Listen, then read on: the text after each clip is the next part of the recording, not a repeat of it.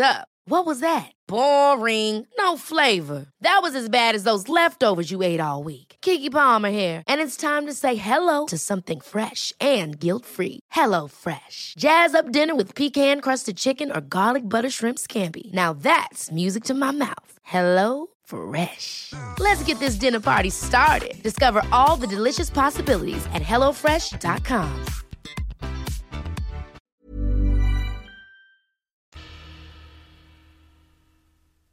Nymphadora Tonks Nymphadora Tonks möchte am liebsten nur Tonks genannt werden, weil sie ihren Vornamen so schrecklich findet.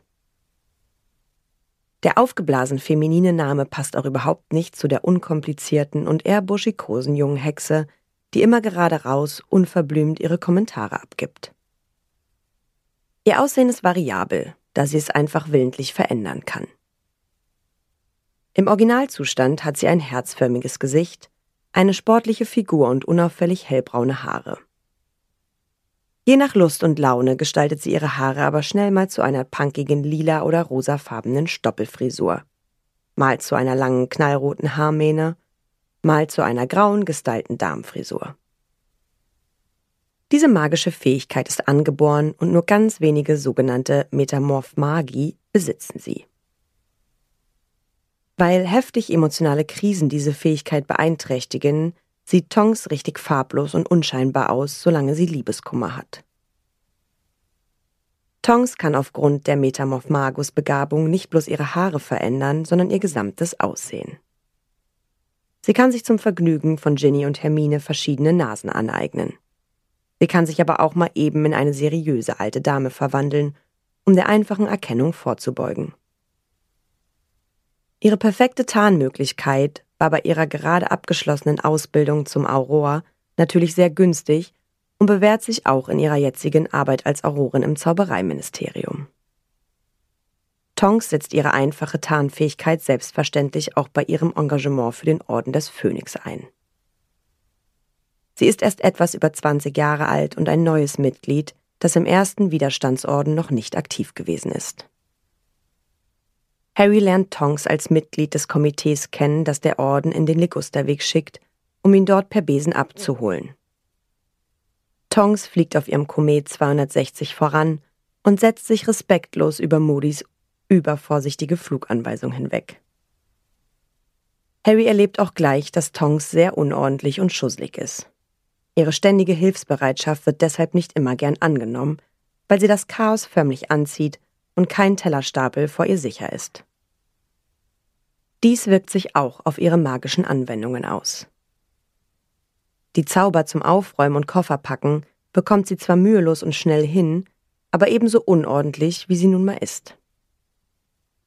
Aber als Harry sie in den Sommerferien 1996 trifft, ist Tonks nicht mehr die alte. Ihre Metamorph-Magus-Fähigkeit ist so geschwächt, dass sie ihre Haarfarbe und ihr Aussehen nicht mehr farbig aufpeppt, sondern blass und unscheinbar aussieht. Die neue und immer bedrückt wirkende Tongs hat auch einen anderen Patronus als früher.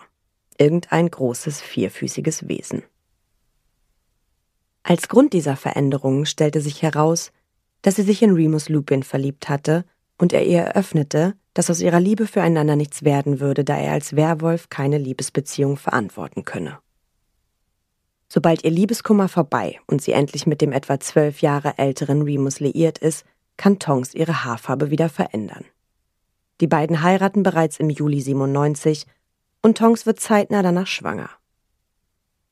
Anlässlich ihrer Schwangerschaft und der zunehmenden rassistischen Hetze gegen Werwölfe werden Remus Selbstzweifel zunächst wieder geweckt. Nachdem er sie einige Zeit lang aus vermeintlicher Rücksicht verlässt, kehrt er zurück und die beiden erleben gemeinsam im April 1998 die Geburt ihres Sohnes Ted.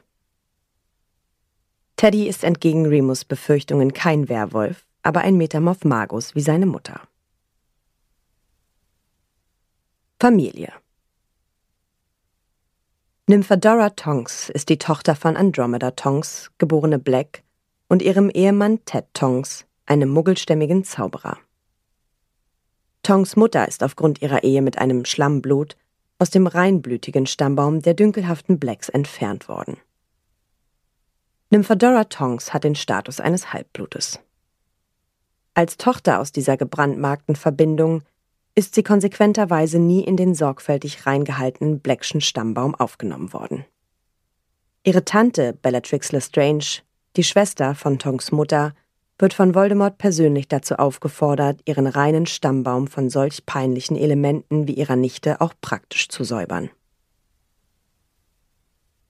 Als fanatisch treue Anhängerin verfolgt Bellatrix daraufhin ihre Nichte mit tödlichem Eifer. Tonks berichtet bereits im Sommer 1997 nach ihrer Ankunft im Fuchsbau darüber.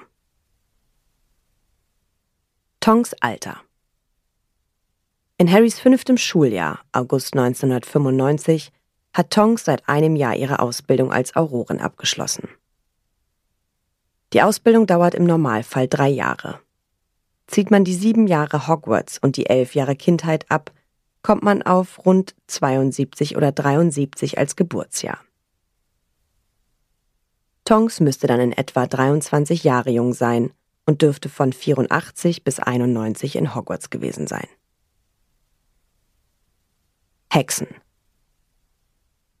Die Hexe in Joanne K. Rowlings magischer Welt kann zwar auf Besen fliegen, Zaubertränke brauen und hexen, aber sie sieht ganz anders aus als die bösartige Hexe der deutschen Märchenwelt. Von den Figuren der Volksmärchen gleichen Rowlings richtige Hexen eher den Feen. Einige ihrer besonderen Kräfte entsprechen den Vorstellungen über Nornen, also weisen Frauen, die hell sehen und wundersam heilen können. Harry lernt Hexen als Mitschülerin, Lehrerin und andere Frauen der magischen Welt kennen. Sieht man von ihren Spitzhüten und Zaubererroben ab, unterscheiden sich diese Hexen im Aussehen nicht von Muggelfrauen aber anders als gewöhnliche Frauen werden sie eben wie Zauberer mit Zauberkräften geboren und können etwa doppelt so alt werden wie Muggel. Mit ihrem eher unauffälligen Aussehen und ihren außergewöhnlichen Kräften entsprechen sie den Feindbildern der Hexenverfolgung, die vor allem während des Mittelalters in Europa stattfand. Damals galt heilkundliches Erfahrungswissen wie auch die Kenntnis der Wirksamkeit bestimmter Kräuter, Pilze und Beeren noch als Zauberei und Hexenwerk und wurde von der Kirche verteufelt.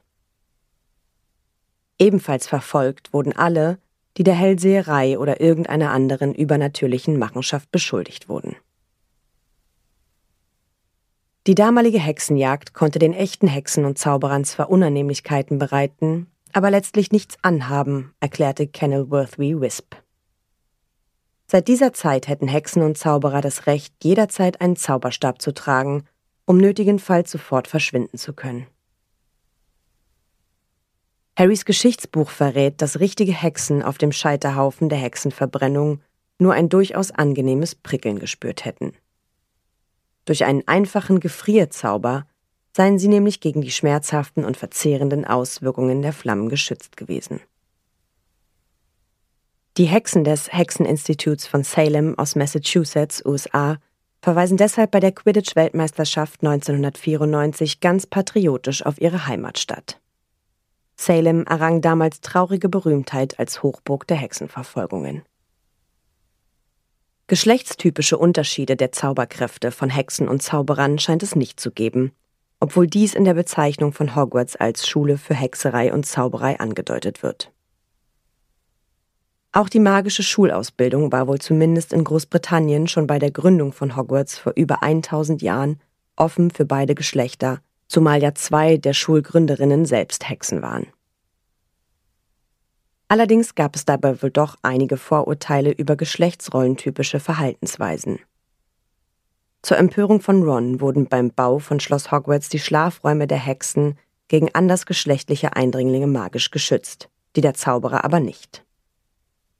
Bei der Beschreibung magischer Berufe fallen ebenfalls keine geschlechtstypischen Einschränkungen auf. Möglicherweise deshalb, weil es nicht von Körperkräften abhängt, wie gut die Anwendung beruflich benötigter Zauberer gelingt. Dass Hexen in Joanne K. Rowlings magischer Welt schon jahrhundertelang gesellschaftlich gleichberechtigt sind, zeigen Beispiele von Hexen in gesellschaftlichen und politischen Chefpositionen. Die Hexe Elfrida Clegg war bereits Mitte des 14. Jahrhunderts Vorsitzende des Magischen Rates. Die Hexe Artemisia Lufkin war um die Jahrhundertwende des 18. Jahrhunderts die erste Zaubereiministerin. Die Hexe Dilys Derwent leitete von 1722 bis 1741 das berühmte St. Mungo Hospital und war anschließend über 25 Jahre lang Schulleiterin von Hogwarts. Auch als Forscherin und Erfinderin werden wiederholt Hexen genannt.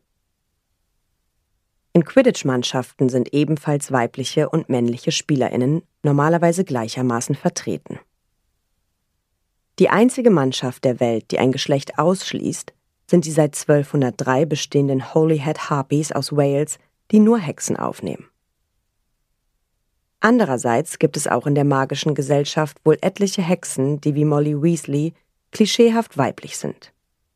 Die Hexenwoche zählt mit ihrem großen Handarbeits- und Kochrezepte-Teil und der jährlich vergebenen Auszeichnung für das charmanteste Lächeln genau auf diesen Kundinnenkreis. Tongs Alter In Harrys fünftem Schuljahr, August 1995, hat Tongs seit einem Jahr ihre Ausbildung als Aurorin abgeschlossen. Die Ausbildung dauert im Normalfall drei Jahre. Zieht man die sieben Jahre Hogwarts und die elf Jahre Kindheit ab, kommt man auf rund 1972 oder 73 als Geburtsjahr. Tongs müsste dann etwa 23 Jahre jung sein und dürfte von 1984 bis 1991 in Hogwarts gewesen sein. Na, ihr kleinen Hexen, Zauberer und Muggel? Alle Infos und Links zur Folge findet ihr in den Show Notes. Der Podcast erscheint unter CC-Lizenz. Produziert von Schönlein Media. Gelesen von mir, Anne Zander.